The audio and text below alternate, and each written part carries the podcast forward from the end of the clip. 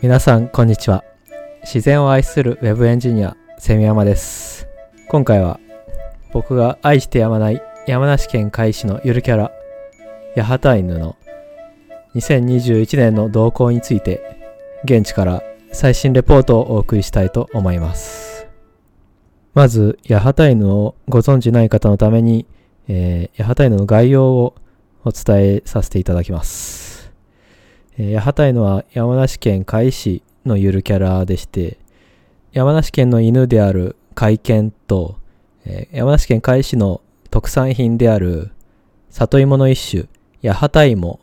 えー、をハイブリッドした生命体です。まあ、犬と芋のハイブリッドということで、あの、おそらく原生生物であるミドリムシ、えー、動物でありながら葉緑体を持つミドリムシと同じように、光合成しながら元気に動き回る、え、突然変異で発生した生き物なんだろうと思っています。ヤハタイヌの特徴を、なんですけども、まあ、とにかく可愛いですね。主観でしかないんですけども、えー、簡単に僕とヤハタイヌの馴れ初めをご説明させていただきますと、僕が以前海市に住んでいた時、図書館に行ったんですけども、そしたら、あの、図書館内でこう本を検索する端末があったんですけども、そこに、まあ、八幡犬が映っていて、最初は、はなんか要素が多い、垢抜けてないキャラクターがいるんだっていう感じだったんですけども、ちょっと、まあ、なんかコロコロとして丸っこくて、その要素の多さもまあ微妙に計算された感じで、まあ、ゆるキャラブームと被ってる時期に大体あの創作されたと思うんですよね。なので、まあ、ゆるキャラと言いつつ結構洗練されていて、まあ、ゆるキャラとしての洗練というか、まあ、若干狙いすました感はあるんですけども、まあ、まんまとそれにやられてしまいまして、えー、まあ、ぬいぐるみを買ったり、グッズを集めたり、で、自分のやってるブログで八幡犬について書いていくうちにもどんどん八幡犬にハマっていきましたね。えー、ぬいぐるみは、あの、開市役所の2階にある観光課であの購入することができたんですけども、えー、まあ、ぬいぐるみ買いに行って、カウンターにいくつか並んでるわけですよ。八幡犬のぬいぐるみが。で、どれが一番可愛いかなって言って、すごく真剣に選んで、あの観光課の方にもその気迫が伝わったんでしょうね。奥にもっと在庫あるんで、ちょっと持ってきますねって言って。その時、あった在庫ぬいぐるみの在庫を全部持ってきてくれて、で、またその中からこう真剣にどれが一番可愛いかなって、お持ち帰りしたい子はどれかなって言って、すごく真剣に覚え、えー、選んだ記憶がありますね。で、えー、っと、まあ、こっちからからが本題で、まあ、今年の2021年の八幡犬の動向、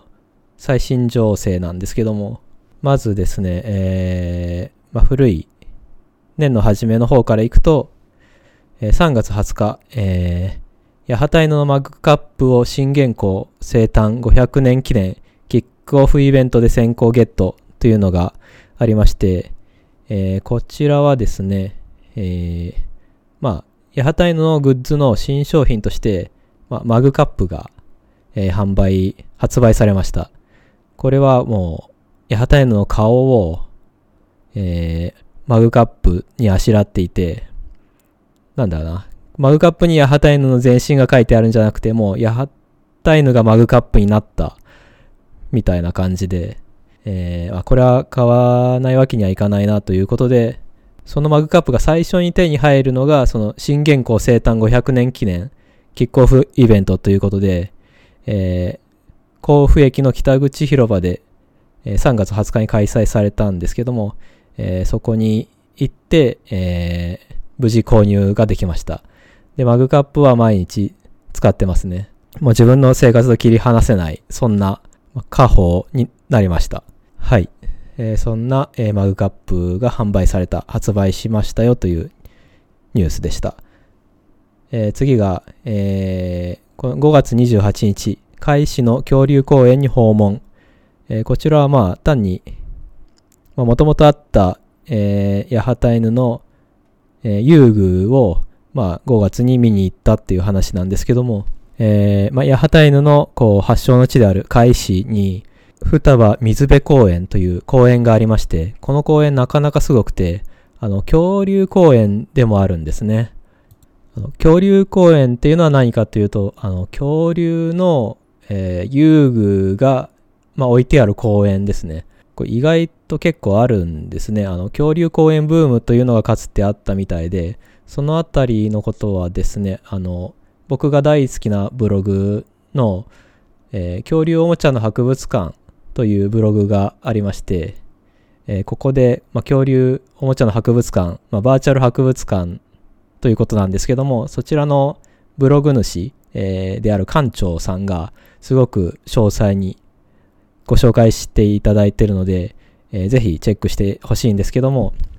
その恐竜おもちゃの博物館で、あの、この海市の、えー、水辺公園に恐竜がいると。あの、ティラノサウルスの双葉ちゃんがいるということを知って、あ、これは面白そうだ。見に行きたいということで、えー、見に行きました。あ、えっと、まあ、その前後に、その 恐竜公園に、八幡犬もいるっていうことをインスタで知って、それで、あ、これはますます見に行かなきゃダメだと思って、いても立ってもいられず行きました。はい。で、そんな双葉水辺公園に行くとですね、もう、巨大なティラノサウルスの、巨大ティラノサウルスと双葉ちゃんの遊具があって、もうかなり大きいですね。なあ、どれくらいだろう。まあ、高さ、高さで言うと、まあ、2.5メートル以上あるんじゃないかな。かなり迫力のあるティラノサウルスの、えー、遊具があって、まあ、お子さんに大人気という形になっていて、で、その近くに、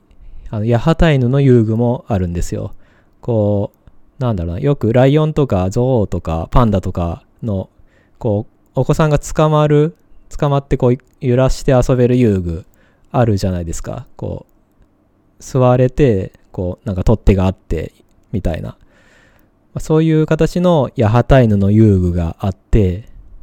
で、それでまあ遊べると。で、まあ、日差しにさらされてだいぶその八幡犬の遊具は、うん、まあ、すすけた感じの色にはなってました。で、撮影して、まあ、ブログにアップしたりもしたんですけども、で、後で調べてみたら、この遊具が、ニット産業株式会社さんというところが発売している、えー、ラッコの遊具と同じ形なんですね。で、そのニット産業さんが出しているウキウキラッコっていう遊具のページを見ると、まあ、リペイントしてパンダにもできます、みたいな。これはそのニット産業さん自体自身が、えー、サービスとしてパンダにリペイントして発送してくれるみたいなんですけども、おそらくですね、このラッコの、えー、遊具を開始が、開始かまあ水辺公園の管理、管理しているところが購入して、八幡犬としてリペイントして、えー、開始水辺公園に展示しているんじゃないかと思っています。はい、そんな、えー、開始の恐竜公園に八幡犬の遊具を訪ねましたという、まあ、個人的なニュースですね。これが5月でした。はい。続いての八幡犬ニュースなんですけども、えー、9月24日、これはすごく大きな動きがありまして、山梨ワンチーム結成という八幡犬にとってのビッグイベントがありました。これは何かというと、まあ、山梨県にいる3種類の犬のゆるキャラが山梨ワンチームというチームを結成して、まあ、今後情報発信をしていこうということで、えー、ゆるキャラ同士の連帯という新しい流れが、えー、来ています。その内訳は、まあ、まず八幡犬と、あと、えー、同じ会見のゆるキャラである武田ひし丸くんこちらは、えー、公益社団法人山梨観光推進機構さんに所属している、えー、まあ、犬のゆるキャラですね。もう一匹が、えー、美濃町、山梨県美濃町のゆるキャラ、美濃湾ですね。こちらも、まあ、犬のゆるキャラで、えー、耳にミノブまんじゅう、まあ、名産品をつけているという犬のゆるキャラで、まあ、このゆるキャラについてちょっと個人的な思いがありまして、えー、その美濃部長が、まあ、地域の魅力を発信する新しいゆるキャラが必要だということで、えー、ゆるキャラのデザインを公募していたんですけども、あの、実は、そこに僕と、えー、妻のバクコも応募してました。そして、まあ、結果採用はされなかったんですけども、はい。まあ、美濃部長はしだれ桜がこう名産ということで、あの、耳がしだれた桜になってる美濃部像っていうキャラクターと、あと、あけぼの大豆っていう大豆が、えー、名産ということで、あの、妻のバクコは、あけぼの大豆の鞘が尻尾になったサヤゴンというゆるキャラを書いて送ってたんですけども、まあ、まあ、ということですよね。まあ、ミノワン、まあ、完成度高いなと、あ、この、今、ミノワンのイラスト見てるんですけども、眉毛が、こう、桜の花びらになってるんですね。柴犬の、こう、眉みたいな。そこでしっかり、あの、身延町のしだれ桜も、あの、要素として入れてるっていう、このあたりの細かいディテールの差がもしかしたらっていうところはありますかね。はい、そんな個人的思いのあるミノワンだったりするんですけども、その八幡犬、武田ひし丸くん、ミノワンの3体で、山梨ワンチームというのを結成して、まあ、今後、Twitter や SNS などで活躍、活動していこうという形のようです。はい。これは今後も続いていく試みだと思うので、えー、今後も動向を追っていきたいと思います。えー、じゃ最後のニュース、えー、これが12月3日なんですけども、八幡犬のスタンプ第3弾が販売、発売されました。嬉しい。これは、なぜ嬉しいかというと、えー、今までも、えー、スタンプはあったんですけども、まず第1弾のスタンプが、まあ、オリジナルの絵柄の八幡犬のスタンプなんですけども、あの、透過されてなかったんですね。あの、